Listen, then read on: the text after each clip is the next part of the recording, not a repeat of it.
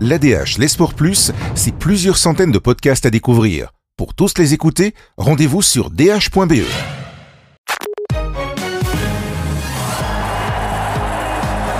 Kevin Sauvage, contre Geng, on a encore vu deux petits nouveaux jeunes sur la pelouse du Standard. Calu et Delferrière, 5 des 11 titulaires, ont été formés en partie ou tout à fait au Standard. Et ça, ce n'est pas le fruit du hasard. Non, c'est le fruit d'une longue réflexion qui a commencé à la fin de la saison 2016-2017 au Standard, où on avait connu énormément de difficultés, où il y avait peu de jeunes qui pouvaient prétendre à une place dans le 11 de base et encore moins dans le noyau pro. Donc on a mis des objectifs, des targets à atteindre à l'horizon 2020-2021, on y est.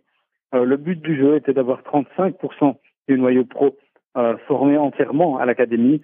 Là, c'était peut-être un peu présomptueux, on est à 12,3% aujourd'hui, avec des joueurs par exemple comme Bodard, comme Siquet, comme Carcela également, qui ont été entièrement formés au Standard.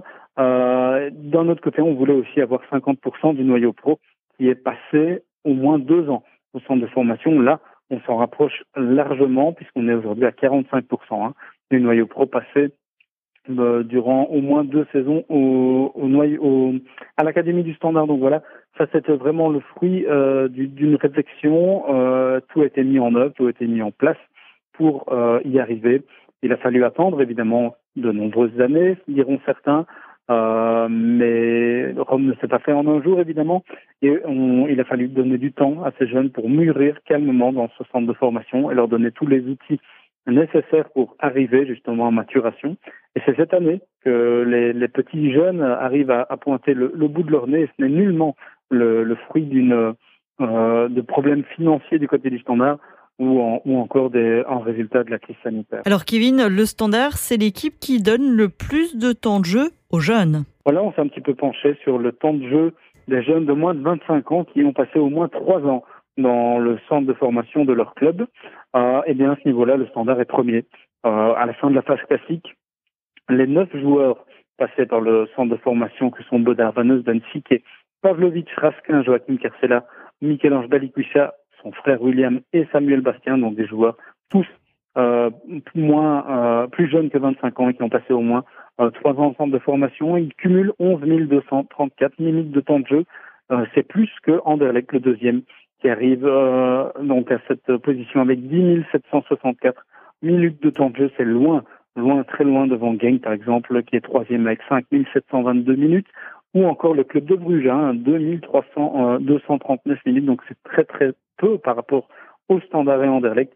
C'est là qu'on donne le plus de chance aux jeunes. Au Standard, mais c'est surtout cette saison Anderlecht, ça a commencé la saison dernière, mais on aime à rappeler évidemment au Standard que l'avènement des jeunes, comme je l'ai dit tout à l'heure, c'est le fruit d'un travail qui a commencé en 2016-2017, bien avant que Vincent Kompany ne revienne à Anderlecht et qu'on parle de process du côté bruxellois. Enfin Kevin, qu'en pense la direction ? Voilà, justement, c'est le core business du Standard. C'est la formation de ces jeunes, nous dit Alexandre Grosjean, le CEO du club. C'est un cercle vertueux, évidemment, maintenant, puisque dans le passé, un passé très récent, la saison dernière par exemple, les jeunes du centre de formation de 12-13 ans par exemple ne pouvaient s'identifier, entre guillemets, qu'à Arnaud Bodard ou Zimio Vanesden, en se disant si eux ici ils y sont arrivés, nous aussi on peut y arriver. Cette année, il y a pléthore d'exemples, je les ai cités, les Siquet, les Pablo Vitleras, et dernièrement encore Delferrière ou encore Calu,